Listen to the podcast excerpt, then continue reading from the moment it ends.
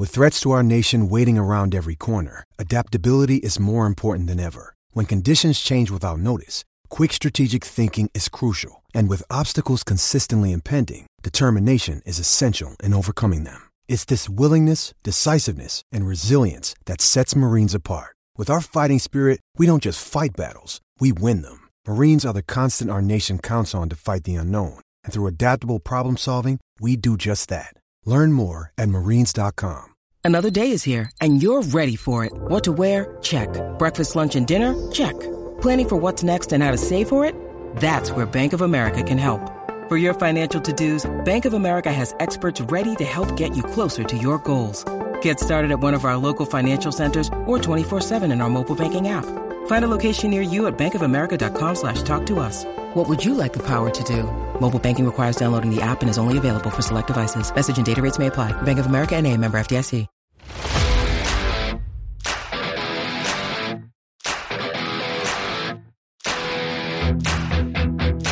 Hello and welcome to PFF Fantasy Football Podcast Team Team Team by Team Preview Edition NFC. I'm still getting used to the new show, but I'm Ian Hartitz. You guys already know how it is. And joining me, as he always will, on Wednesdays throughout the season, PFF's finest, Kevin Cole. Kevin, we just recorded AFC. Now NFC's here. It's a great day to be great, my friend. Yeah, yeah, we got through that. You know, we get all the news, all the news you need, quick bits, immediately, accessible. And for this preview, uh, the the convenient part here is we only have to review 15 teams. We don't even have to review one team. Do you know what team that is by any chance? I, I think, judging by our pre-pod convo, uh, the Chicago Bears really fun. I mean, we really don't need to talk about Chicago. I, am not even being like facetious or sarcastic here. Like, legitimately, it's negative expected value every word that we spend on them. But if we want to, maybe maybe we'll talk about it. Just why we shouldn't talk about it. We've already Shout talked out. about it, I guess. Now that I think about it, we're already talking about them. I'm really messing this up. Anyway, great intro. Here, let, us keep let's keep it going. Shout out to at no expert FF who noted for all Twitter to see that F- Justin Fields, the Bears starting quarterback, ranks 33rd in pass attempts this year, Kevin. And uh, if you didn't mm-hmm. know, actually 32 teams uh, in the NFL. So pretty interesting to see there. But yes, as we did uh, with AFC, we're going through each and every team, going to give some real life thoughts for, get into their week three matchup, few fantasy notes, and get on with our day. So thanks so much for tuning in. And with that, let's start with the juggernaut Philadelphia Eagles sitting at 2 0 atop the NFC East.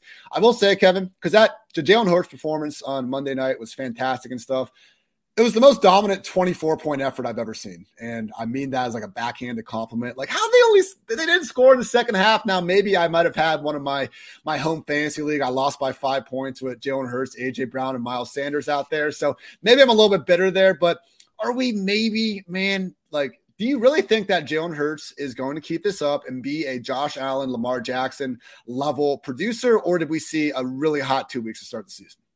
I mean, I think he's going to be a, a, really good producer going forward. The things that give me hope, uh, there's going to be a regression in some of the efficiency sort of stuff. But one thing more than anything else that gives me hope as far as the passing game and Jalen Hurts and his upside uh, this season is while they're still low, they're 22nd in team pass attempts this year they've been winning. They've been a pretty dominant team. So they're 12th in pass rate versus expectation. They were 28th last year. So if that continues, that has a lot more room, a lot more spread, a lot more um, breadth for everyone there that can get in and, and get some production this year. So for that reason, I think Jalen Hurts can continue to be solidly in that top five. Maybe not number one overall, not you know toppling Josh Allen and taking the throne, but he's going to be right up there all season. And that pass rate, I think he said was 28th over the course of the season last year. But man, after like they had that rough first six weeks and then right. they got in their win streak, they were like dead last by far. So just the fact that we're again uh not we're not dealing with dead last anymore. We're dealing with an actually balanced offense, if not, you know, leaning towards the pass uh during some weeks. Great to see for Hurts and this entire passing game. And Hurts's uh credit, you know, I looked at just the most efficient quarterbacks to every depth of the field in terms of yards per attempt passes behind the line of scrimmage. Shout out Matthew Stafford, Sean McVay making that work. If you if you go back to 2017, man, easily the top two offenses in terms of yards per attempt behind the line of scrimmage, the Rams and the 49ers. Love when those things make sense. One to nine yards downfield, Jalen Hurts leads the way. So he is getting some, you know, love from guys like AJ Brown, Kenneth or not Kenneth Walker. Kenneth Gainwell was busting off some good screens. Shout out Derek Carr being the most efficient passer in the 10 to 19 yard bucket. But number one, yards per attempt, throwing 20 plus yards downfield, that is Jalen Hurts. And he also just leads overall. So at this point, Jalen Hurts it looks pretty out there, man. Like it's, it's basically like a right-handed Tua out there. So I'm not sure that we're necessarily going to have people ever crowning Jalen Hurts as like an elite pocket passer. But at the end of the day, style points don't matter. We'll take those yards any way we can get you're starting Hurts, you're starting AJ Brown, DeVonta Smith. I think you know continuing to be in that wide receiver three weekly discussion. What do you think about Miles Sanders? Someone that we can look up at after any given week, and we see he's probably going to be between 15 and 20 carries and targets. Unfortunately, Boston Scott not going anywhere, Kenneth Gainwell not going anywhere. And as nice as it was for Jalen Hurts to let Miles Sanders get that goal line touchdown in week one, still uh, tough to expect him to get too many more of those. So, Miles Sanders, is he someone that you think like we're going to look up in week eight and just be like, damn, that was the dead zone running back to get? Or are we just seeing him get some nice game script induced volume to start the year? Yeah, I think it's more of the latter. He's probably someone you're going to want to start as a back RB2. And uh, sometimes, I mean, maybe he'll end up being more like a high end RB3. He's just not going to be someone you're that you're you know fist pumping about as he goes on and wins your league this year but i will everything's you know it's like a parade in Philadelphia and everyone's excited about this team and everything else. You know, I do think there'll be a little bit of regression in efficiency. And I guess from the negative from a fantasy perspective is you have AJ Brown, who we saw go off in week one. We didn't know what was going to happen this week. Uh, that was enabled somewhat by the fact that DeVonta Smith had a bagel in, in, you know zero in catches in week one. Now he comes back and he's productive. I think Dallas Goedert is kind of might be the most consistent guy as far as he's always going to have some sort of production. With those three guys, it is maybe a little bit disappointing if you have AJ Brown. Then now you're going to say, you know, we can't count on these monster games week in and week out from AJ Brown that we can for some of those top top guys. And even when you mentioned Miami as a comp here, I mean, I'd be more confident that you're going to have consistent production from either Waddle or Tyreek Hill than AJ Brown in this offense. So that's the little bit of the disappointing part here. There's not that third wheel in Miami that's demanding targets the same way that they have Goedert stealing. And Tua doesn't run. And Tua doesn't run also. So yeah another very good point. Philly this week in Washington, favored by six and a half points on the road, game total at 47 and a half. Let's go ahead and, you know, the Giants are 2 0. We'll talk about them in a minute, but just kind of sticking on this matchup. Let's go the one and one Washington Commanders. Fairy tale start to the season for Carson Wentz. Everyone left him off for dead. He is putting up numbers. The fantasy managers, the streamers out there are absolutely loving it. And now he gets a chance to enact some revenge upon an Eagles fan base that, like, man, like, why hate Carson Wentz? I don't, I don't know, man. I guess he disappointed after he was really good, but I, I just think there are such like worse people in the NFL to really get fussed up about. But whatever, I'll save that for another day. But this is just a really fun revenge game, Kevin. You know, I was tweeting out the uh, video of you know when Dean Pritchard meets back up with Vince Vaughn and Luke Wilson in Old School. They're like, "Oh, geez, didn't we throw you in a dumpster one time?" It's just Carson Wentz going, "Yeah, I got out." So it's one of these things where, yeah, I do think the Eagles run away with it, but it would be just again the cherry on top of this kind of start the season for Carson Wentz to get that win over his old squad. Do you think what we've seen from Wentz in this passing game in weeks one through two, sign of things to come, or just the high that we have seen occasionally from Wentz, and now we'll probably inevitably get to get the lows? Yeah, I mean, I think we'll regress a bit, but it has potential, right? It has potential and has potential above someone like a Taylor Heinicke would have had in that offense. I mean, it's really shocking though because Curtis Samuel, we, we got to talk about Curtis Samuel here because I don't know. I think he's like the top receiver on this team the rest of the year, potentially from a fantasy perspective. He's just getting so many easy targets, so many short A dot targets, so many manufactured targets. And I love Terry McLaurin, but he's, you know, his his his A dot is well over, I think, 13, 14, 15 yards. Same thing when we're talking about Jahan Dotson, who's really been touchdown reliant. He's not going to be a sort of guy. Could it be possible that Curtis Samuel is the most reliable receiver. Not saying he has super upside. McLaurin probably still has more upside, but I don't know. We've seen two weeks now, so I think we should have some confidence that this form of offense will continue going forward Can we like check the breakfast narrative with Scott Turner and Curtis Samuel? Like these two, I feel like are just a match made in heaven here. We saw the 2020 season with the Panthers, and yeah, to your point, like Curtis, he's got the three yard average target depth, which you can say is like gadgety and all that. Well, great if we're getting scheme touches for the guy all damn game, week after week after week, we'll take that. I mean, Terry McLaurin isn't the one getting the lineup in the backfield and getting matched up on a D end on a wheel. That's Curtis Samuel. Curtis Samuel's yeah. getting the design, throwback screens, all that good stuff. So I think the booms for Terry will be bigger, but especially this week, man, expecting him to see, you know, all sorts of Darius Slay. They had that shadow matchup going in both matchups last year. Not saying Terry can't win. He's not someone you need to sit by any stretch, but at a minimum, definitely going to see that disparity in the rankings continue to shrink if Curtis keeps on keeping on. So for now, still, you know, hey, everyone's going off. It's a good time. Would note that this, again, has been a particular high in the Carson Wentz experience. I mean, 2016 through 2021. So the first, what, six years of Wentz's career, he only had four games with 300 plus passing yards and at least three passing touchdowns. He's already done that twice this year. So maybe we're just going to keep seeing it, man, but also could come back crashing to earth just a bit. Again, should be a fun NFC East matchup, East matchup there against the Eagles. The other NFC East matchup is going to be the Giants and Cowboys at Monday Night Football. Game is not as fun. Not Bro, as fun. What the hell are we doing here? We got the Steelers and the Browns on Thursday night and Cowboys Giants on Monday night. Even if Dak was playing, that's still an ugly game, but I guess Cowboys are always going to be getting those prime time slots. Giants favored by two points. Daniel Jones, a two point favorite in prime time. Why the hell not? 39 and a half point game total. Let's start off with the 2 0 Giants. You look at the teams that are undefeated, Kevin the Bills, the Dolphins, the Chiefs, the Eagles, the Buccaneers, and the Giants like this is like that me i don't want to bring up a meme every single time i talk about anything but it's like all the police officers or the army guys and the one clown there like come on this is a fraudulent 2-0 team if there ever was one yeah, yeah, it definitely was. Uh, yeah, I went after Giants fans and got piled on a little bit. I'm surprised they even had the heart, honestly, to come after me because I, I, I said they're in the conversation for the worst 2 0 team in a long time. I haven't said in a long time. I didn't even say ever. I know they're not the worst ever. Uh, but they had two games where they probably should have, could have lost both games outside of a couple of very long Saquon Barkley runs. They haven't done a whole lot. And they're also been very reliant upon last week, the Panthers and Baker Mayfield just being bad uh, in order to end up winning that game. So there's just not a lot of excitement. There's not a lot of upside. And I know we're getting a lot of vibes talk with what Brian Daboll is bringing to the team, everything else. I mean, that could flip around pretty quickly because I just I still don't think anyone's excited about Daniel Jones, and that was the one thing that you would have hoped to have seen if you were thinking that Daboll was going to come and revolutionize the offense and turn things around and work his magic. You haven't seen any of that. You do have you have seen two victories, but you haven't seen any of the stuff that you were hoping would lead to those victories.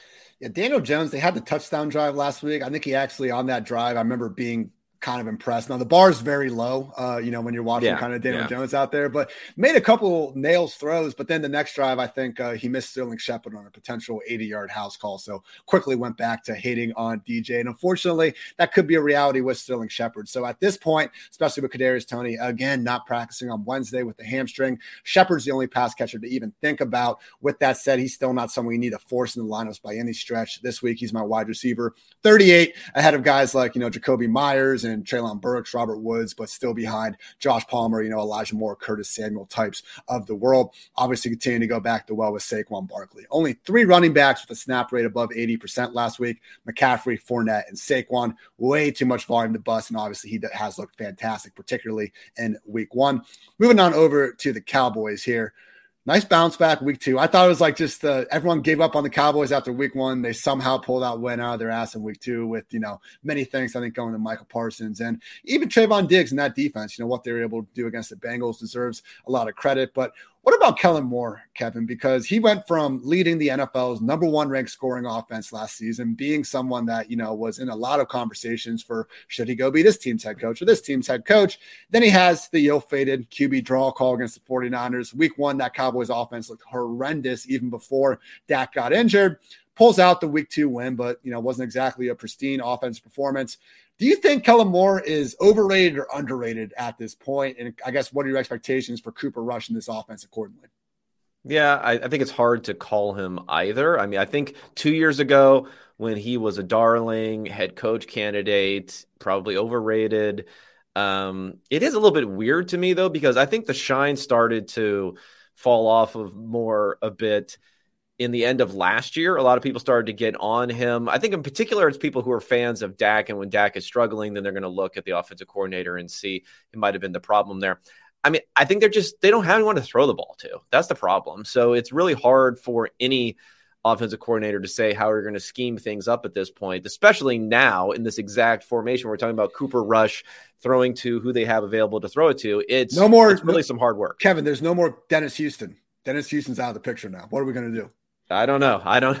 I don't know. I don't have to. I don't have to look him up and figure out who it is uh, in, anymore over there. So maybe maybe that's a good thing. But let's this Dallas Cowboys team has been even last year, and it continues to be this year a defensive football team. This is a legitimate top five defense in the NFL.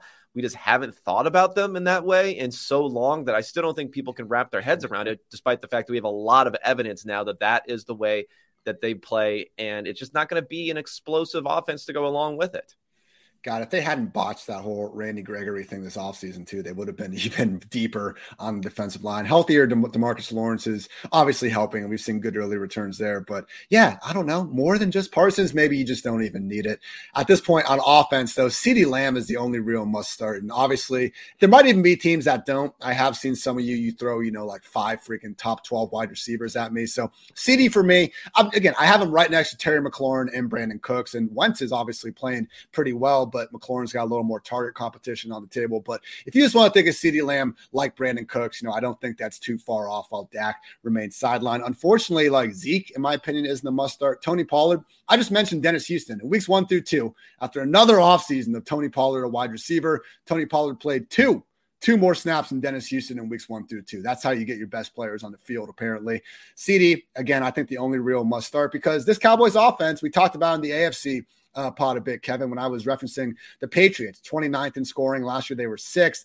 Cowboys, again, we're expecting them to be a pretty terrible offense without Dak. So does Vegas. Looking at their implied team total, which you can just generate from, you know, taking the spread and the game total to see what Vegas is thinking for both teams. The le- lowest implied offense this week is the Steelers at 17 points, then the Panthers at 18.75, then the Cowboys and Texans at just 19 points. So I don't think people are thinking of the Cowboys as a defensive team, and we need to quickly adjust our opinions here at Cooper Rush. This is a bottom five offense. Yeah, yeah, it's it's bad. Um, the if you want to position yourself now for when Dak comes back, if you think Dak may be back, I mean, Noah Brown might be usable, especially during bye weeks and things like that going forward. So that would be my only other note. We we know we've rehashed and hashed and hashed again and rehashed again everything with the backfield and CeeDee Lamb and everything else. And eh, you know, whatever. If if you can just stash Noah Brown or think about when you might want to add him in a couple of weeks, that's a possibility for someone to fill in. Michael Gallup still seeming like he's going to be a week or two away from actually being able to be used. Now, he is expecting to see, quote unquote, some snaps versus the Giants, but whenever we're getting that, like they're already telling us he's going to be limited coming back. Wait yeah, it's these mid-season ones. I don't think you can rely upon him to to do anything this this probably this entire season, but we'll see at a minimum week three. All right, let's move yeah. on to the NFC North here. The one and one Vikings on, on the top, but every single team in this division is one and one at this point. So early thoughts on the Kevin O'Connell offense, Kevin, because looking at it, you know, for me, the big takeaways were not Justin Jefferson, the Cooper Kupp role, as big as the week one was. We've seen many big weeks from Justin Jefferson. Put him anywhere on the field. I think he's going to put up big numbers. Irv Smith, for me, was going to be the big deal, getting the Tyler Higbee full-time role coming off the thumb injury, you know, we've seen his snaps increase, dropped the long touchdown uh, Monday night. That would have been a lot cooler, but he is on the up and up, and KJ Osborn has been there a little more. But otherwise, Kirk Cousins, Kevin O'Connell, you buying this group the rest of the season or just a little shaky? I mean, the uh, this is going to also hint at what I was saying about the Miami offense and things that I feel confident about pass rate over expectation. Um, 2019, they were 32nd, 2020, 27th, 2021, up to 18th. This season, sixth, 8% over expectation. So, I mean, no matter how it works, no matter where the regression goes, no matter how they're scheming and doing all this stuff, schematic stuff that I don't understand, uh, I do understand more passes means more chances to score fantasy points through the air. So that I like. The one issue for Cousins really over the years has been dealing with pressure. And I, I, know every single quarterback is worse under pressure, but just last year when he looked at a quarterback's yards per attempt when kept clean versus when under pressure, only Jameis actually had a higher uh, drop off in terms of just being worse under pressure. So with that in mind, you know, I, one of the things I like to do in my quarterback article is just take the, you know, the biggest differences and an offense's pressure rate versus the defensive lines, you know, pressure rate generated. And so far, man, this year, like it's popping as the worst matchup of the week for Kirk Cousins because the Vikings are 29th in pressure rate, 41% allowed. This has been kind of a constant with Cousins at the Vikings zone. I remember in our PFF offensive line rankings, while the O line wasn't the highest, uh, you know, in the league or anything like that, I think they were 16th or 18th. Mike Renner did note that this could low key be the best offensive line of Kirk Cousins' career early thoughts on if that's been improving or if you have a thought in general about you know cousins and this pressure and if it's more so on him or maybe the offensive line I mean, I think it's 50 50. You'd expect that the Packers would have been able to pressure him, and they really weren't able to do so much. But the Eagles did get that interior pressure, which I think is a little bit more difficult for the pocket passer types like Cousins. Uh, I mean, but this week, you know, Detroit, let's let's giddy up. You know, I think it's I, th- I think I think it's pretty good. Maybe there'll be some game script issues, but we've seen on the other side of the ball. Uh, well, we'll talk about Detroit. Honestly, we'll talk about Detroit pretty soon. They've been a high scoring team. I'm a little bit less confident that that will continue. I think Minnesota is going to get back on track this week. Like that call. Yes, this week at home against the Lions, six point favorites, game total at 53 and a half. I mentioned Irv Smith. His usage is three and a half for Viking for Goff uh, Cousins. Okay, let's that's go. I think yeah. that's the I think that's the single highest one of the week. It sure is. Great day to be great yeah. and score some points over there. Love that. Okay, tied with the Bills and Dolphins. That makes sense. Either way, tied with Josh yeah. Allen and Tua. How about that? What a world. Yeah. Irv Smith, my tight end 15. I still want to see that full time role, but he's on the right track. Don't freak out too much over that one drop. It has been good to see them lean on him as much as they have. What about Adam Thielen, Kevin? For me, he's the type of guy I don't want to worry too much about because he's out there all the time. He's still running all the routes. And to your point, like if the passing game is having more volume, Adam Thielen is someone where maybe people are ready to actually sell on the guy because it's only a matter of time that he starts scoring touchdowns again. Come on now. Yeah, he's fine. Like I think he's just fine. You know, you're getting what you probably would have hoped for him. I don't think anything, anyone was going to get him and, and assume that they were going to get super high in play. Maybe you're going to hope for a little bit more in the touchdown department that that would have been sustainable, not the levels we've seen at, at certain times where he's been through the roof, but more than what you would have expected. I think he's fine. And, we, and again, rising tide lifts all boats. This passing offense seems to be part of that. So you're happy you have him. He's not winning a league for you, but you're you're fine to put him into the lineup. We'll get back to the second place Packers just a second and stick with this game here. The Lions also at one and one again. You know, Kevin, this podcast believes in one God. His name is Amon-Ra St. Brown, the sun god himself. Can't be stopped at this point. I said last week that, you know, hey, how long until we just start treating Amon-Ra as an every week wide receiver one? For me, that was last week, and it continues here. He's my wide receiver nine on the week full PPR scoring. It needs to be in each and every lineup at this point, just the way they're using him. He is turning into a cheat code. We also have D'Andre Swift doing his thing, even though he was banged up last week, just making one explosive play after another. Now back to back games with a 50 plus yard rush. So, and this Lions offense, the question, Kevin, is TJ Hockenson now just the odd man out? Because four catches, 38 yards in week one, three catches, 26 yards in week two. We kept asking, what's Amon Ra going to do when Swift and Hockenson are back? And then it's been, oh, Amon Ra is going to keep on keeping on. Swift keeps on keeping on. Is this life for TJ Hockenson in this offense? I think he can get a little bit better because he has not produced as well as you would have hoped for with the targets that he's had. He is tight end eight when it comes to expected fantasy points, but he is about 10 points under expectation, which is in exact opposition to what we've seen with Swift, who is the second ranked player behind Stefon Diggs as far as points over expectation so far this year. And Amon-Ra St. Brown is also in the top 15, 20 in over expectation. So he's been the guy who's left out there. Is that a talent issue?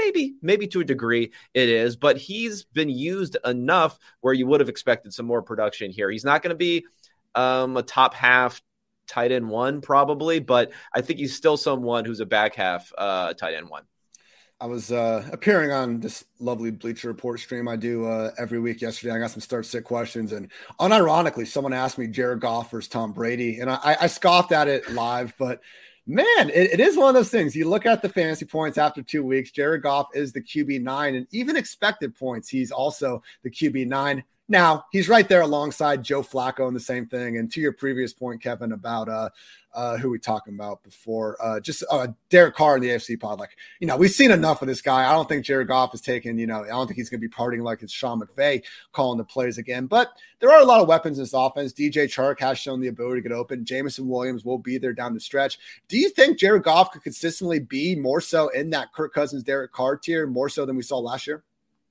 Derek Carr, maybe, but not Kirk Cousins. Not Kirk Cousins for me. And, you know, we talked about like the expected fantasy point stuff again, which is relying upon usage. It's either target location for the receivers or it's, like I guess, I guess it's your throw location for for quarterbacks it's the least reliable and in my opinion the least useful statistic is for quarterbacks okay. because a good quarterback is going to sustain the higher efficiency and a bad quarterback can sometimes via volume and via playing from behind put up a higher number there.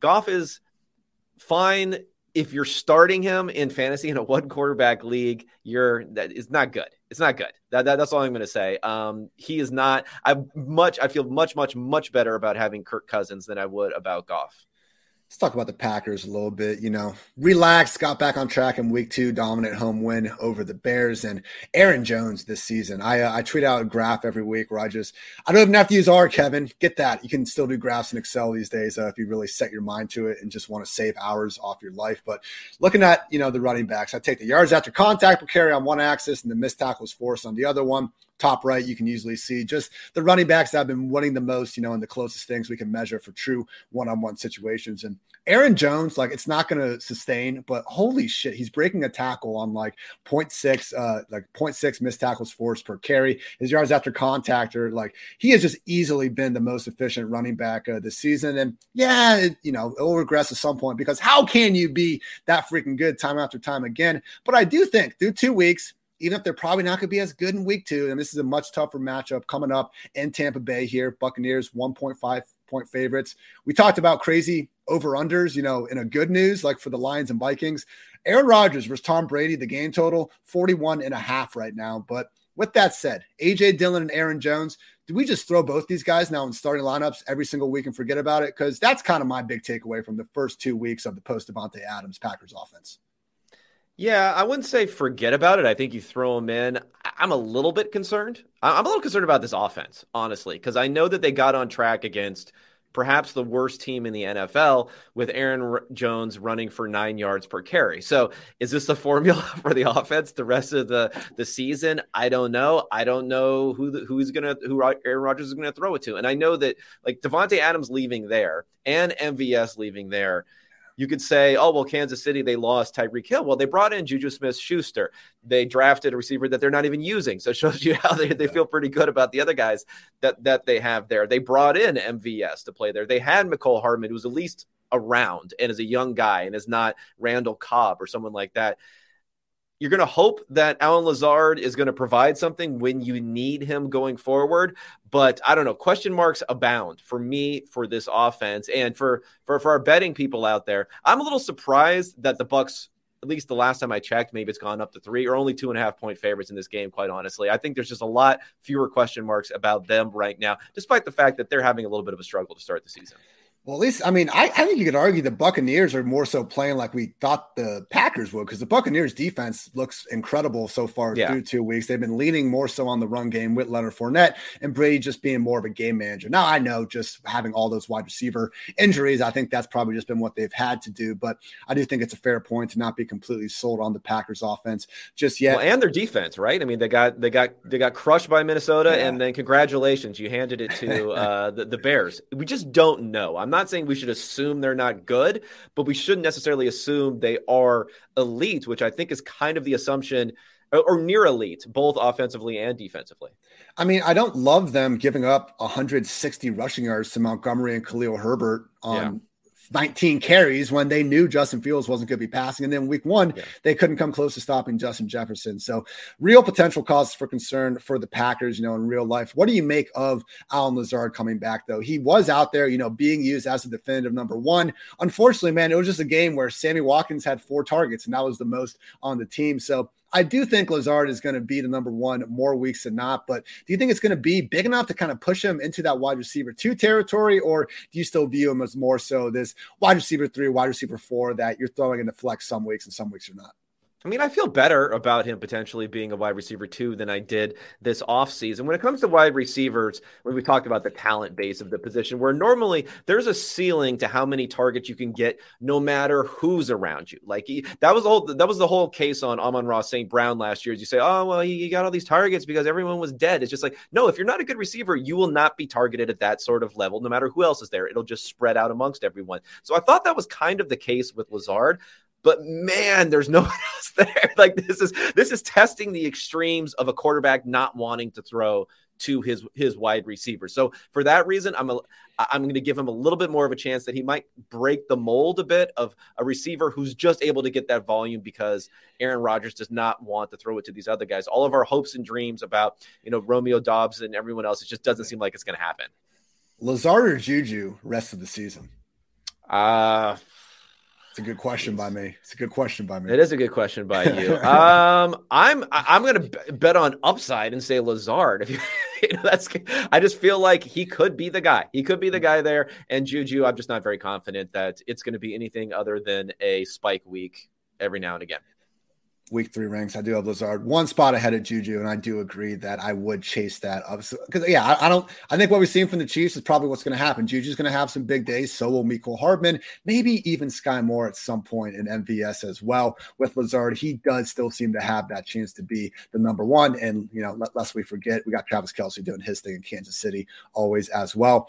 Final team here in division we want to talk about. Actually, no, we don't. Let's just move on to the NFC. Okay. Chicago Bears, one and one, facing the Texans this week. Three, three point favorites, Kevin. The Chicago Bears in the year 2022 are favored by three points, game total at a lowly 40 and a half. So I mentioned the Fields pass attempt stat. Now, week one was in a monsoon. Week two, they just didn't run any plays, man. And when they did, you know, Fields was scrambling. He took three sacks, but just 11 pass attempts in a game where you lose by 17 points. I still struggle to wrap my mind around how that's even possible. So, if you're if, if you're Dave Montgomery manager, look, you played 80% of the snaps. You're probably going to get 20 combined carries and targets more weeks than not. You're just not getting the scoring upside. So Montgomery, yeah, you can put him as a usage based, low end RB2 type. I, he's like Zeke basically at this point in time with maybe a little bit more volume.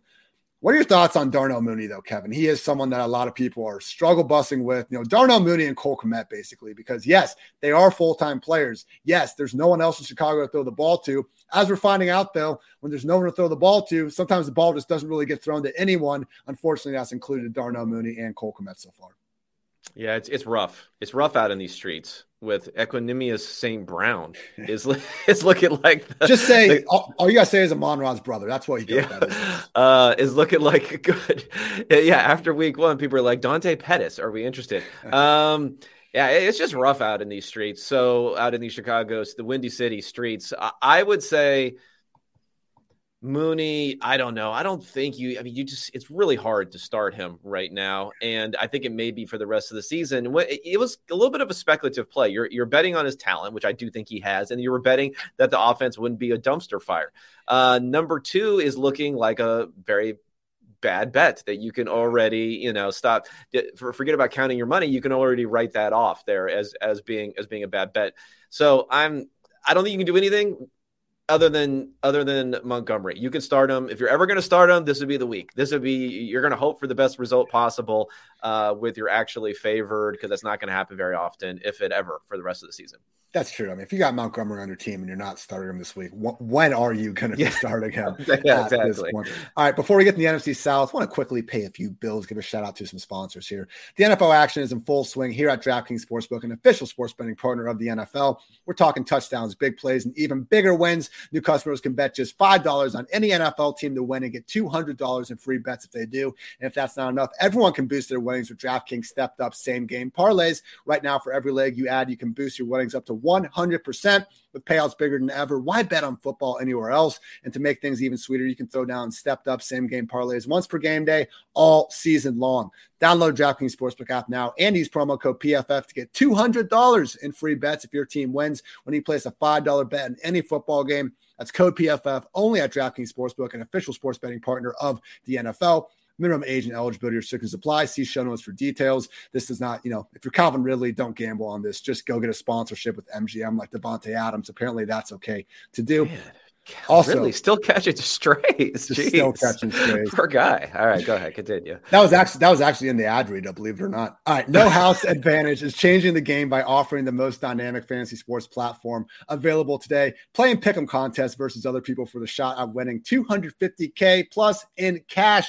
Download the app, choose a contest, select your player props, earn points for correct picks, and climb the leaderboard for your shot to win big money every day. You can also test your skills versus the house and 20 times your entry if you hit all your picks. Bet on up to five player prop over unders or individual player matchups across every major sports league, including the NFL, NBA, MLB, PGA, MMA, and NASCAR. Sign up now at promo code FANTASYPFF at nohouseadvantage.com or download the app on the app stores to get a first deposit match up to $25. Make sure to check out No House Advantage today and experience daily fantasy sports redefined because it's not just how you play, but also where you play. You won't want to miss out on this.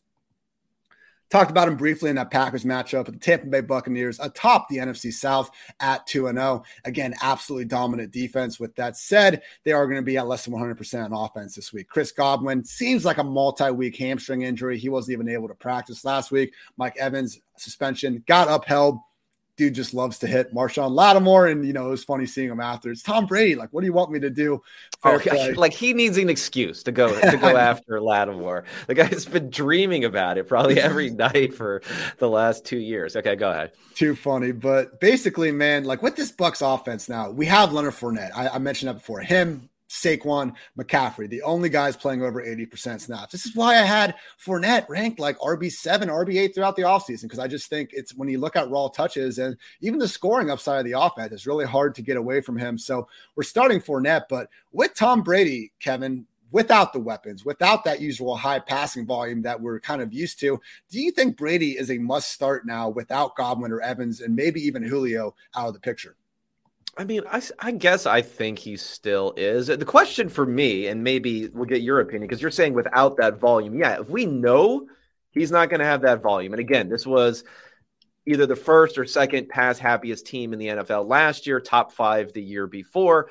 Tom Brady, you know, led the NFL in yards last year.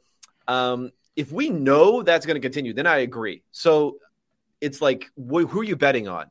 That Tom Brady who's I think he's slinging it. I think he still yeah. has a really good looking arm. I'm betting that he will still be the focal point of the offense. And I know no matter what Todd Bowles may want, maybe there's an issue here with the defensive coordinator coming in and being the head coach. I have I have the feeling that he will win out. I think these two defenses that they played against, again, Cowboys are a top, maybe even three defense. They're that good. Saints are a great defense, match up extremely well against this team. I don't know how much we can take from these first two games and project forward based upon that. And I'm going to look at Tom Brady's larger, you know, extremely large sample of, of who he's been and how they operate their offense and assume that things are going to turn around with the fact that I think he's throwing the ball well. But the numbers are crazy. I mean, basically a little bit over 200 yards per game these first two weeks versus averaging about 325 per game last season. Two total touchdowns versus two and a half per game last season. It has been a really, really bad first two weeks for Tom Brady. And I think in a, everything you said about the defense is true. And also just these injuries. Why would they be keeping their foot on the gas in the passing game when they haven't needed to with how well their defense is playing? And even week one, you know, Godwin got hurt before halftime and they already had a lead. Why bother throwing the uh, ball all that much? Last two to lose Mike Evans, you know, halfway through. But yeah, I can't say enough good things about the arm. This is not like Brady is not washed by any stretch of the imagination from what we've seen. Like if Scotty Miller had like an, a catch radius of like an actual normal size human being, I think Brady could have thrown for 300 yards last week. The touchdown to hey, He's throwing dimes to Brett yeah. Perriman, right? So I mean, yeah. this week will be it'll test things this week, right? Evans suspension. We're talking about Godwin out, Julio Jones. I mean, whatever. His hamstrings can't be relied upon. Uh, we're, we're, getting to the point where we have that stick and we're poking Russell Gage and we're just saying, do something, please. Like, please, the love of God, do something. Because you could have asked for a better scenario for him to do something and he's not doing anything. And that's what I was going to bring up. Like, if we are looking at Evans and Godwin out, maybe Julio out. If Julio's yeah. in, okay, like maybe we can get back into that upside wide receiver three conversation. But it's wild. No tight end. No, no one at tight end to worry about. It's Cole, just, yeah. Cole Beasley's getting signed. You know, Cole Beasley's good stuff. Man. I do think. I mean, Gage. He is someone that's been on the injury report with the hamstring. He hasn't yeah. looked, you know, 100 percent out there. But yeah, if, if you don't have any of these pass catchers in your starting lineup, I don't think you necessarily need to this week. Like Kevin, if Julio Jones is active, I would probably answer most start sit questions, uh, you know, that are somewhat close with him. But I'm not even that confident in Russell Gage getting like eight targets in this game. No, no, I'm not either. I think you know Brady can use these other guys. He can use Perriman. He can use uh, Miller. He can use these other guys if he needs to. So you're right. If Julio Jones is, is playing, though, I'm with you. I mean, 100 percent he's in. I think even this week, even though you think again, you think the Packers have a great defense. Even this week, things could turn around if the Packers are scoring points. We could see a more Brady like effort this week, despite the wide receiver problems. I'm not putting it all on the wide on the wide receiver issues for why he's been slow so far this year. Every week in my uh, wide receiver column on PFF.com, I go through the projected shadow matchups, and I have other notes for the high name corners that people are like, Ian, w- what about this guy? You know, okay, I wrote out this guy, so quit bothering me about that. Same one line every single week for Jaire Alexander. He hasn't had the shadow. He hasn't been asked the shadow since week seven, 2020. He's not going to do it this week. They don't use him in that. And honestly, when he used to shadow, didn't really go that well. Amari Cooper beat him for like 230 yards one time. Adam Thielen, some of the stuff he did to early career, Jaire Alexander, you know, not safe for work type shit. So no, he's not going to be out there. He's still a fantastic cornerback. I saw the, you know, the best highlight you can find against Jaire Alexander is a route that Justin Jefferson ran, didn't even get targeted. So not Jaire slander, but he's also not someone that's going to consistently track any single wide receiver. So all wheels up for Julio. Let's talk about the Saints. One and one.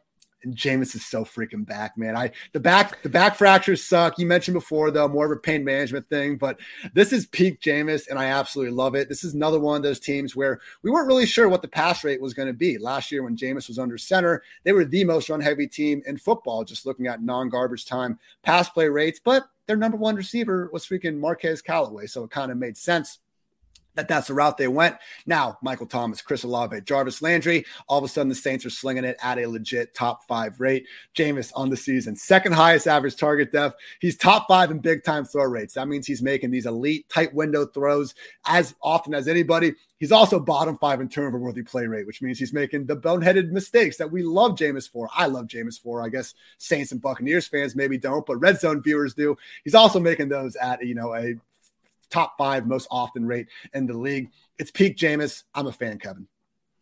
Yeah, I'm in the way that I'm not necessarily confident that the low pass volume will continue for Brady. I'm not confident the high pass volume is going to continue for Jameis. When you adjust it for expectation, it's middling of the it's middling the pack. And we have to remember, you know, in that Falcons game, they were way down. You know, they were way down. Jameis had 200 and something yards in the fourth quarter when they had to come back in that game um, you know, another struggle session against against the Bucs where they felt like they might have had to have passed it. So, you know, they're not a dominant sort of team where they're just going to be able to grind out and run the ball all the time, but I think they might want to do that sometimes. So, I would not bank on that type of volume. So when you can't bank on that type of volume and you have Olave getting a ton of somewhat empty air yards, quite honestly. I know the air yard models are going to love him, but some of the stuff is like, no, that was not being completed. You have Olave at least out there, though, in gathering air yards. You have Michael Thomas. You have Jarvis Landry out there. You have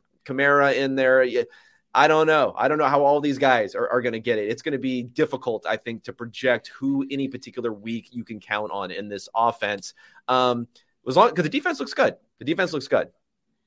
Yeah, can't. I mean, 320 air yards for Chris Olave. The thing is, like, even if you take away, like, cut that in half and take away kind of the more prayer yards of the group, and yeah. we're still looking at someone who should have every chance to get downfield.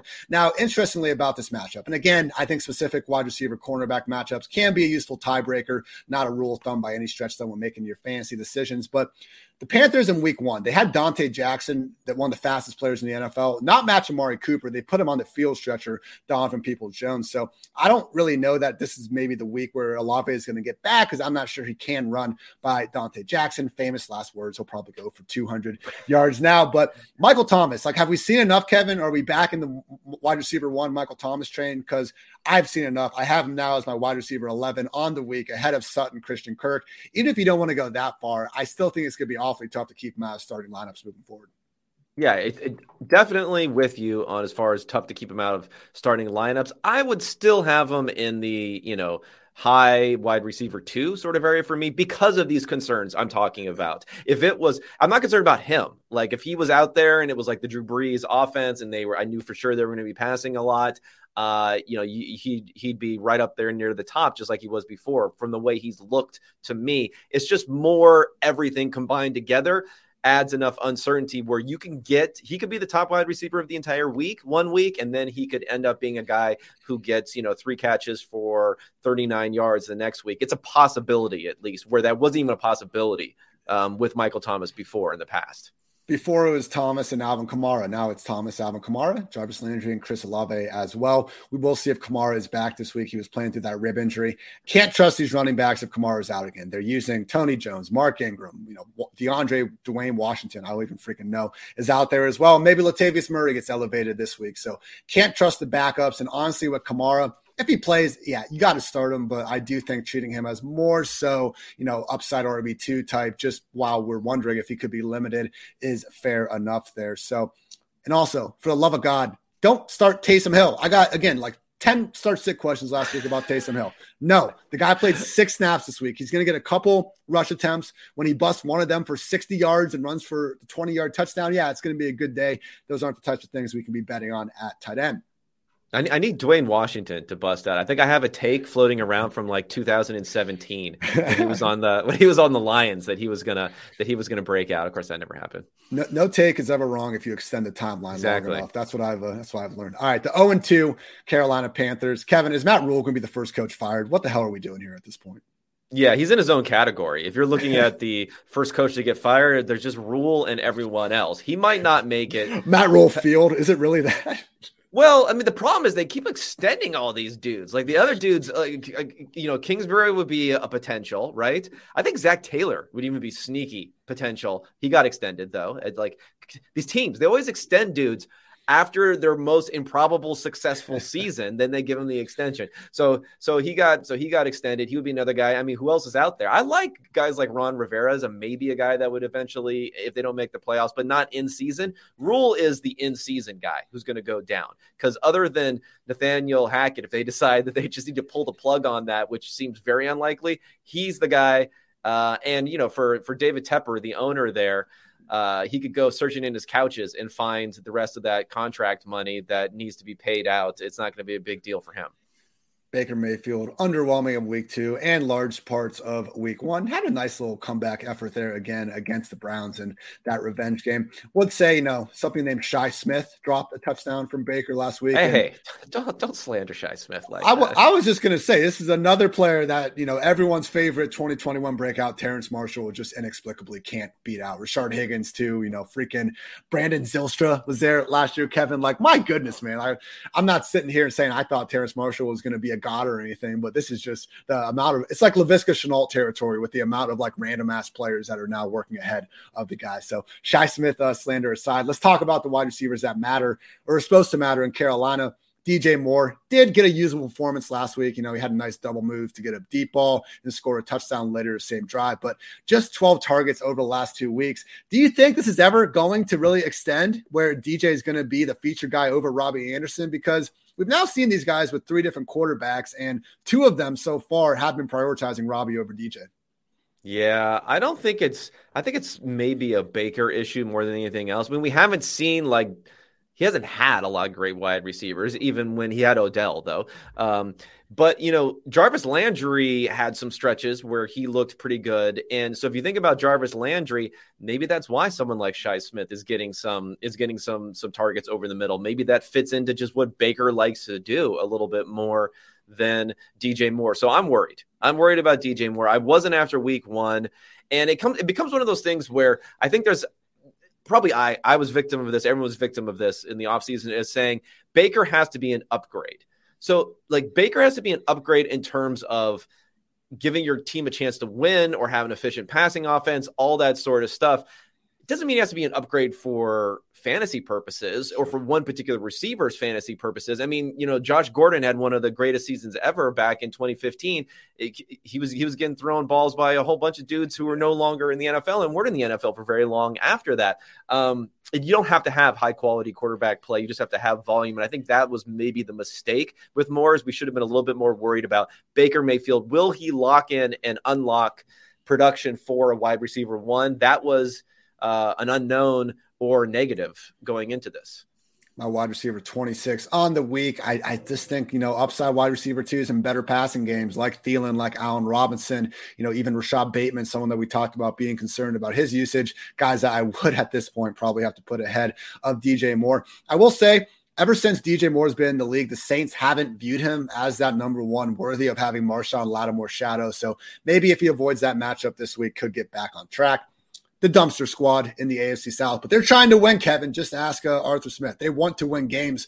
Uh, they just can't win games. And apparently, winning games doesn't involve using their uh, number four overall pick from the last draft. So, Kyle Pitts, the Falcons. Again, it's one of those things where people ask me, like, what should I do with Kyle Pitts? And uh, don't sell him at this point. What the hell are you going to get for Kyle Pitts right now? Not much. Everyone sees exactly what you see. Hold tight it can't get much worse. I'm knocking on wood. I really hope it can't get much worse, Kevin. Uh, it literally can't get. I mean, it literally can't like, get, I get, unless he disappears. That's what I was wondering. Like, is he a unicorn because he's just like a figment of all of our imaginations that he doesn't actually exist? And go to Arthur Smith. Okay, listen, Arthur Smith and Dean Pees, the defense coordinator, has to be the most like cantankerous, crotchety just uh, guys of all time. They're the worst. I know some people were, were, were talking about after week one was like, oh, you guys buried us and they like the fire, and as if it was some new thing. Have you not been paying attention to Arthur Smith? That's what that's all he says at all times is he's just he's just bitching at the reporters about not understanding anything or as, as players at everything else. That the guy is just like oh man, I, I, I it, uh, that would be like the least pleasant I feel like building to be in. To just have to deal with those two guys all the time because not a lot of rainbows and smiles and warm vibes coming from them. He's someone I think should be fired, but the only problem is like you can't expect them to win with this roster, right? right. So. The fact that he's going through two seasons, though, with no expectation of winning is kind of strange. But I don't think he's a possibility of getting fired. But I, I think he probably maybe should get fired, though. Pitts last week, though, 93% snap rate, 91% route rate. The only tight ends that were in, you know, a route more often with their quarterbacks dropbacks were Zach Ertz and Travis Kelce. So still got to fire up Pitts, start him in lineups of all. He still looks good out there. He looks yeah. good out there, but you know, tight end one overall or being in the same category of Andrews and Kelce, those dreams are over. Yeah, but just you know, I have seen some slander like, "Oh, Kyle Pitts being used to block." Uh, like, come on, okay, he's running ninety-one percent. Yeah, yeah, that yeah. that part's fine. Now we need him to throw the ball. The one guy that Marcus Mariota is throwing the ball to is Drake London he's looked good out there, man. Like I remember this offseason, like where are all those guys with the separation concerns? Uh, you know, I haven't heard a peep out of them at this point because Drake London's doing the damn thing, and we haven't even seen him really winning on these big explosive deep balls that you know a lot of times he was being lauded for uh, as a potential contested catch artist to me, he looks like someone, and I don't want to be accused of the, you know, Jersey scouter, but like when I first watched him, like Michael Pittman was kind of the name that came to mind because I think he does have that ability to win downfield, but he can also separate and get some good things going after the catch. He's an alpha wide receiver one, as we've seen Michael Pittman blossom to in his third season. And you can even argue last year as well. So Drake London, man, I've seen all I need to see at this point. He's my wide receiver 21, ahead of Bateman, Metcalf, A Rob, Thielen, DJ Moore, among other guys. Are you here for London? or am I maybe putting a little too much in two week sample size and maybe we start seeing London and Pitts going back and forth? I mean, I think there'll be a little bit more back and forth. Obviously, we're not going to see Pitts, you know, clocking in 19 yards every single week, but I'm with you that London is there. And you know, he was the first receiver taken in a pretty stacked wide receiver draft. So, okay, we're, we're not at this level yet with the, you know, there's like that, that tweet where someone puts out there and there's like, there's always someone on the internet saying like, oh, I thought you said Steph Curry can't shoot or something, yeah. you know? so we're not, it's, it's all the straw man bullshit. Yeah. yeah, we're, we're not at that point with the Drake London can't separate thing, but if you type in, like Drake London separate into Twitter, you'll get like 400 tweets saying, "Oh, I thought I heard Drake London can't separate." For every one that'll say that that they think they, think he can't he can't separate. So he was the first wide receiver taken. He was highly highly productive. I don't think he got the same sort of slander as some of these other like second round sort of guys. And he looks great. He looks great out there. So you're happy you drafted him. You're starting him now every week. Will he continue to have, you know, 70 plus yards week in and week out? No, but he's going to be a useful guy. I think it just came down to some people misinterpreting like a high contested target rate means that he can't separate. And I it just they're two separate things. Like the contested target is coming when the ball is there and the ability to separate. Yeah. Ideally, you know, he drew the target because he was his, his, ability to separate in the first place. I always go back to this play against the Falcons last year where Terry McLaurin put the cornerback in the dirt. Like the dude was on the ground. Terry's got 10 yards of separation, waving his arms in the back of the end zone. Heinicke does Heinicke things, finally avoids pressure and throws a touchdown, but end up being a contested target because by the time the ball got there, uh, defender had gotten back up. So good stuff from Drake London. Final note here is just Cordarrelle Patterson. Last week, blowout usage, still was the number one running back by far in snaps. I'm still going back to well with him as a low. Do we need a special RB2. section of the pod just for CPAT every week? Just I mean, this is relevant. This is relevant, but just in case, if you want to just expound a little bit more on like the journey you've been on or anything else, you know, I'll give you that time if you need it.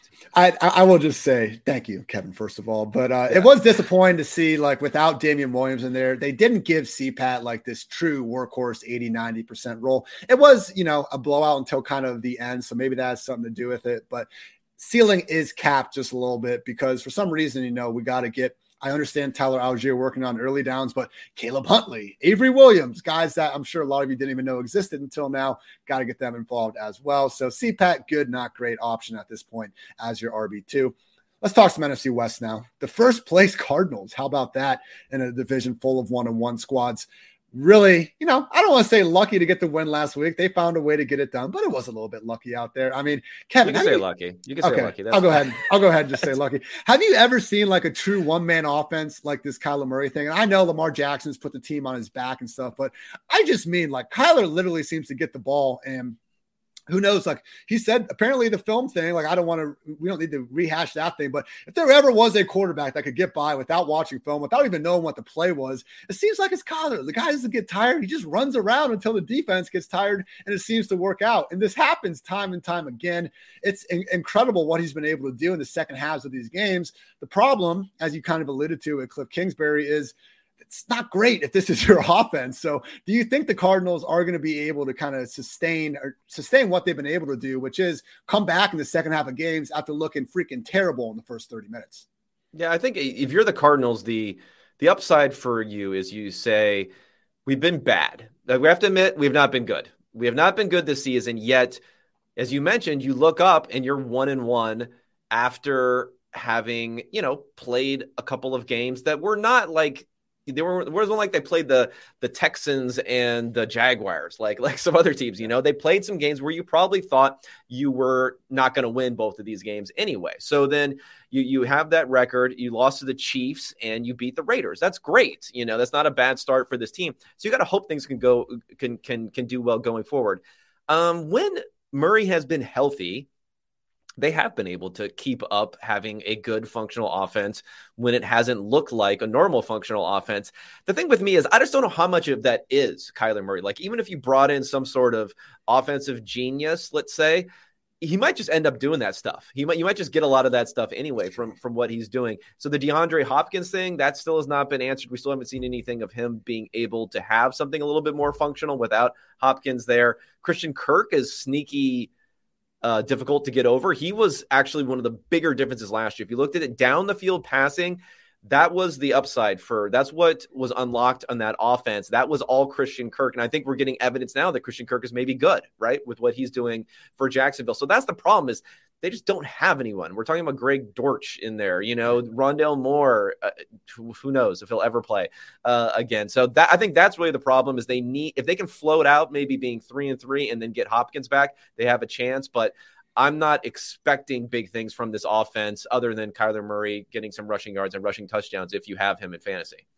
Kyler, again, we're starting him each and every week. I got a Kyler yes. Murray versus Jalen Hurts start sit question. It's like, okay, I mean, Jalen Hurts, but like, why, why is it between those two? How the hell did you end up in like a non super flex league with those two guys on your team? But hey, kudos, I guess, uh, to having a good question at this point. I will say, uh, with this, you know, being a matchup here against the Rams and Los Angeles Rams, three and a half point favorites, game total at 49. Just I, I remembered that playoff game and how ugly it was last year, and it really was. You know, Kyler 137 yards passing, two picks, only had the six rushing yards it's not like the Rams have just been this kryptonite where you can't start him against them. I mean, when they faced off in week 14 last year, even post injury, Kyler, man, 383 passing yards, another 61 rushing yards. When they faced earlier in the season, I mean, the Cardinals blew them out 37 to 20. Kyler was able to pick up, you know, 268 passing yards and two touchdowns. So another one of those things where don't just because you remember that terrible playoff game, don't overweight a matchup, still go back to the well Kyler, Hollywood Brown, Zach Ertz should all be in the majority of fantasy lineups.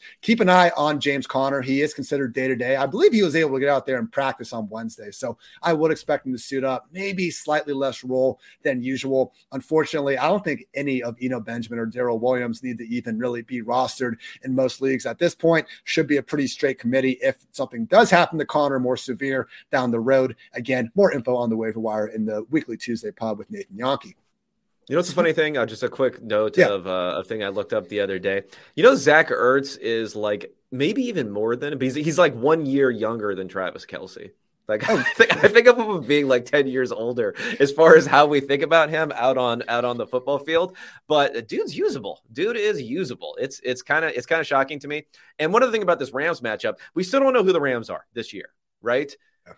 Blowing out against the Bills too much of a game against the Falcons, right? Way too much of a game against the Falcons. So they probably are good, but we don't know yet. So that's some hope also for for the for the Cardinals and for the offense is that that defense maybe isn't going to come together the same way you were hoping. No Von Miller, all that stuff with Matthew Stafford. Now moving on to the one and one Rams here again facing the Cardinals this week. That game's actually in uh, Arizona. Excuse me, I said it was Los Angeles before, but I mentioned before uh, Jameis Winston, top five quarterback in big time throw rate, bottom five quarterback in turnover worthy play rate. Matthew Stafford's right there with him, man. I mean, Matthew Stafford looks like he wants to. I don't know if he took something personally against Jameis, but like the pace stats he's on right now, the dude's on pace to throw 36 touchdowns and 43 interceptions, and I absolutely love it. Like, come on, man, this is red zone glory right now had some. I mean, to me, I was concerned about the arm after week one because it looked like only Cooper Kupp was going to be able to get yardage in this offense, but found Allen Robinson for a touchdown.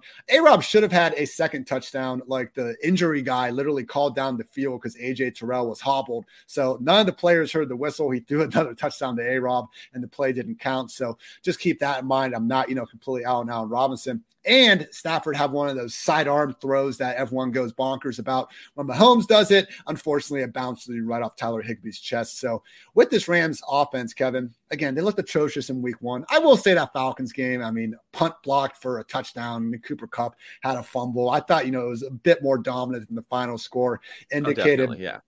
But in this offense, beyond Cooper Kupp, who we know is going to get 100 yards and a touchdown or two seemingly every week, are you feeling confident enough in Allen Robinson and Tyler Higbee and their usage? Because the backfield, like we can't trust anything right now with the way they're going back and forth.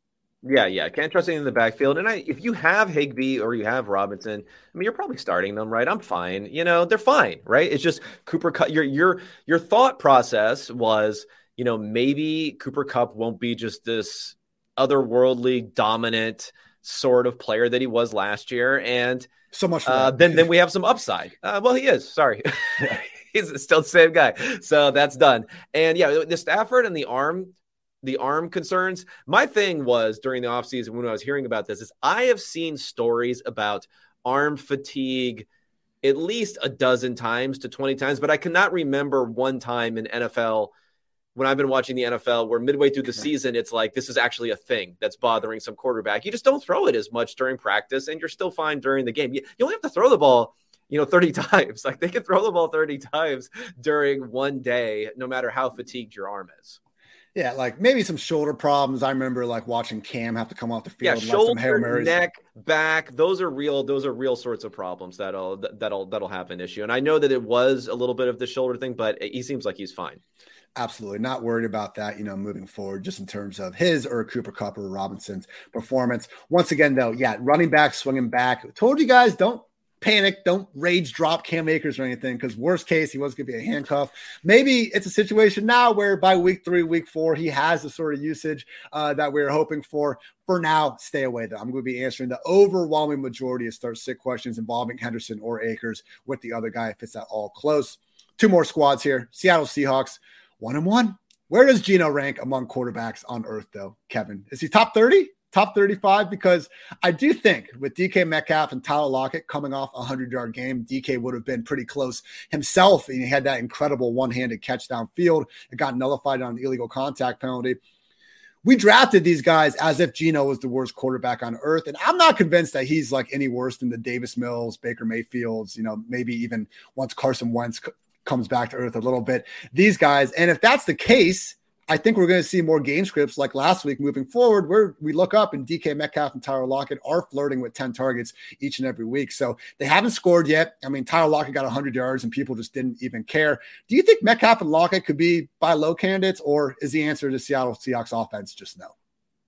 It's not. It's somewhere in between, I guess. I don't know if if I think buy low candidates. It depends on what low is going to be. I don't know if you're going to get someone like Metcalf, uh, you know, pry that out of out of someone's hands for what would be an appropriate compensation. The problem with Geno so far, and this is not something I necessarily thought we'd see coming into this, is that he's been pretty conservative. You know, it's just like he hasn't been playing poorly, but his you know the, the way that he's been playing here his aDOT is at 5.2 right now it's just extremely low and you mentioned there's a lot of targets yeah there are a lot of targets but they haven't scored an offensive point in six quarters, right? So you're just not getting what you were hoping to get as far as those explosive plays and the potential for that. Will that change going forward? I'm not sure. I mean, he might be thinking this is the best way for him to operate and keep his job and not be benched for Drew Lock is to kind of not do anything wrong. So he's not doing anything wrong. He's showing competence at the position, but he's not showing that he's good he's a good quarterback in any sort of way. And he hasn't really shown he's necessarily good for fantasy either. So for that reason, I'm not really buying on these guys yet fully out on this backfield. Never forget the Seahawks used the 41st overall pick to get Kenneth Walker, gave him the third amount of snaps uh, in the Seattle Seahawks backfield in week two. I know he was banged up coming into the game, but what are we expecting to change here? Is Rashad Penny just going to get zero touches moving forward? Because we heard the entire offseason that Seattle still views him as a starter, and they backed that up in these first two weeks. And oh, yeah, Rashad Penny didn't work the most last week. That was actually Travis Homer, because anytime you can get Travis Homer on the field on pass downs, you just got to do it. And lo and behold, we also got to, you know, let DeeJay Dallas throw passes uh, into the end zone. Dwayne and I were joking on the uh, Sunday night pod, Kevin. DeeJay Dallas throws that pick and had the audacity, like, to try to tell Metcalf, like, he ran the wrong route. Like, get get the hell out of here, man. Like, they, they, they give DeeJay Dallas like one or two snaps a game on offense. It's like the Jamal Agnew in Seattle. Like, just just spare me, please. Four running backs in Seattle. Uh, I, am remain pissed off, but at home, yeah, yeah. Travis Homer is just the enemy. Unfortunately for him, I'm sure he's a nice guy, but he's just for fantasy football purposes. I'm not sure. And then what will happen? I mean, I, I think they eventually should turn over more and more to Walker. I think he's he's he's the guy that I mean they draft in the freaking second round, but it's probably not going to be for the next week or two, and that just simplifies any thought of of starting someone from this backfield. Well, and here's the thing: we said before, Dave Montgomery, three point favorites at home against the Texans. If you're not starting this week, when are you going to? The Seahawks are two point home favorites against the Falcons. I don't want to start Rashad Penny or Kenneth Walker. Do you? No, no. I mean, well, hopefully you draft you drafted a couple of other guys earlier yes. who you can start. So yeah. For, for the love of God, uh, there probably yeah. are some sad zero RBers out there that are just uh, you know pouring another glass of whiskey as we say that. Final team here, the San Francisco 49ers, one and one. I hate to say this, man.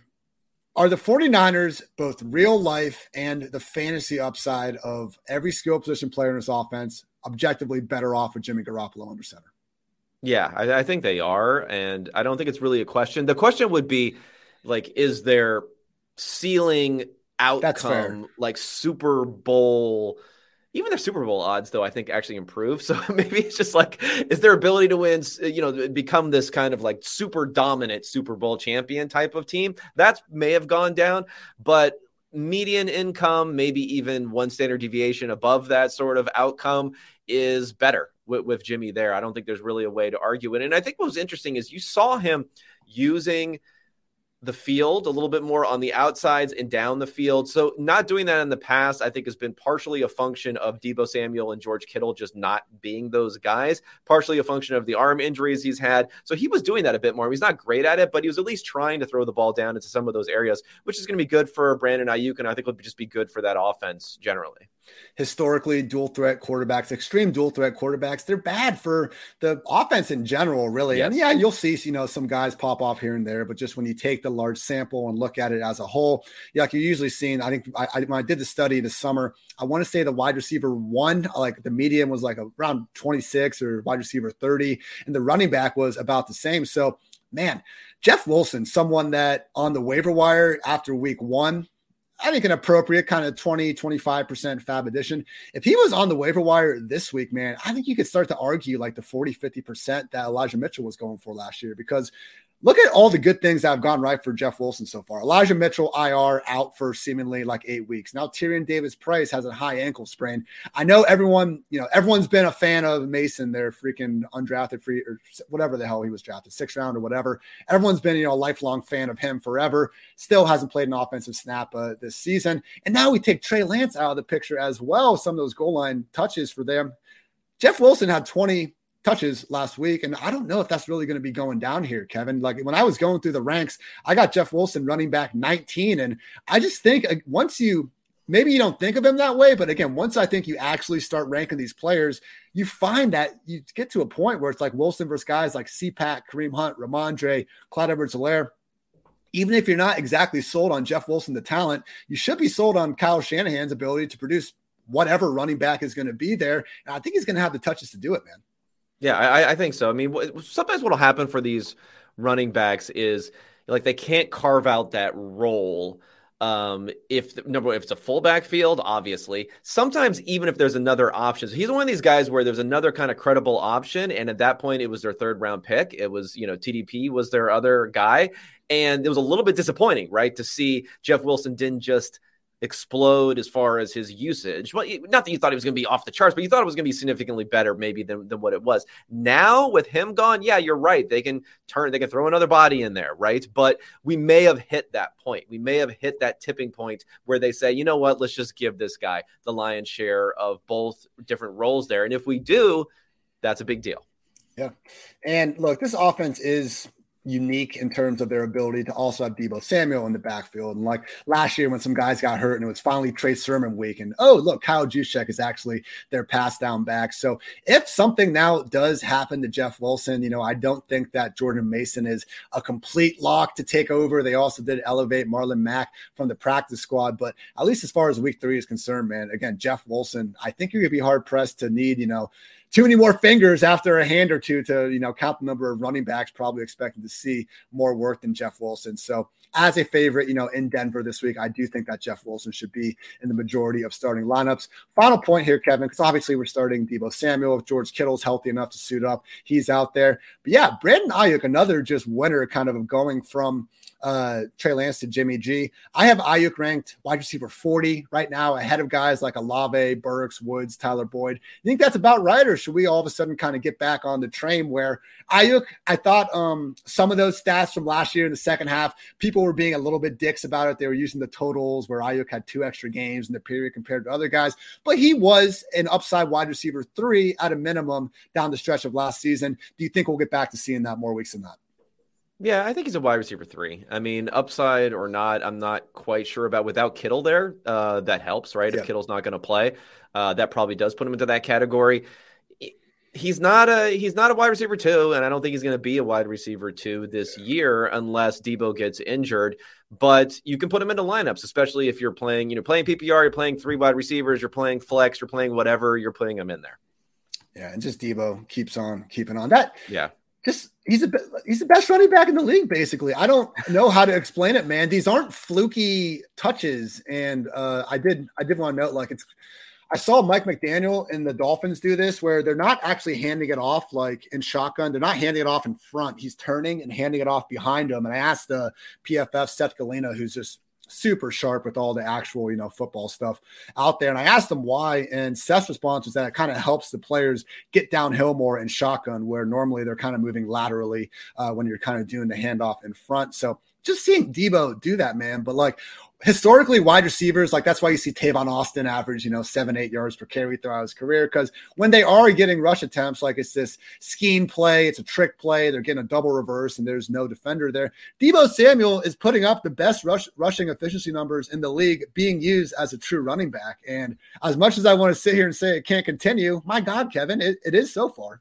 Yeah, yeah. I mean, it went down a bit, but that was in a game where they didn't need him to do that. Um, so that would be my only question. My only question is like week one, was it just one of those gross games where they said, you know what, we really need to use him in the backfield because we are not going to score otherwise basically if we do not do that so it'll be more interesting to see in the next couple of weeks we'll get some more sample as to in a normalish sort of game where they don't feel compelled to need him in the backfield, whether they will or not. I don't think his usage in the backfield is going to be as dependent on other running backs who are available as some people think. Some people seem to think like, oh, a running back gets injured, so then you shift X percent over to Deebo. I don't think that's true. I think it's more of game plan specific, whether they need to spark or not in that particular game. You you, you saw a, a downtick in his usage last week with a running back injury, so I, I wouldn't put too much into you know another injury, so therefore Deebo will step in, sort of thing.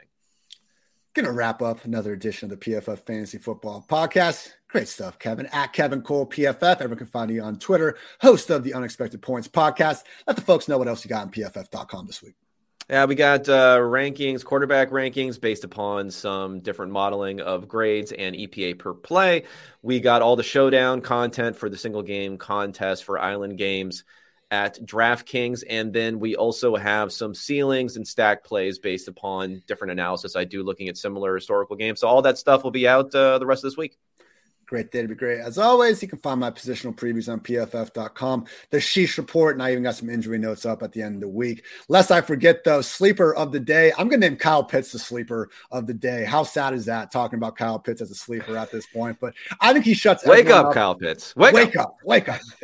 I already checked, guys. Unfortunately, the Falcons did not have an international game this year, so I don't think he's going to get the London bounce back like we saw last season. With that said, still too damn good to go this long.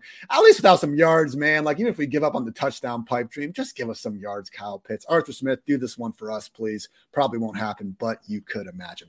For Kevin, I'm Ian. Thanks as always for tuning in to PFF Fantasy Football Podcast. And until next time, take care, everybody.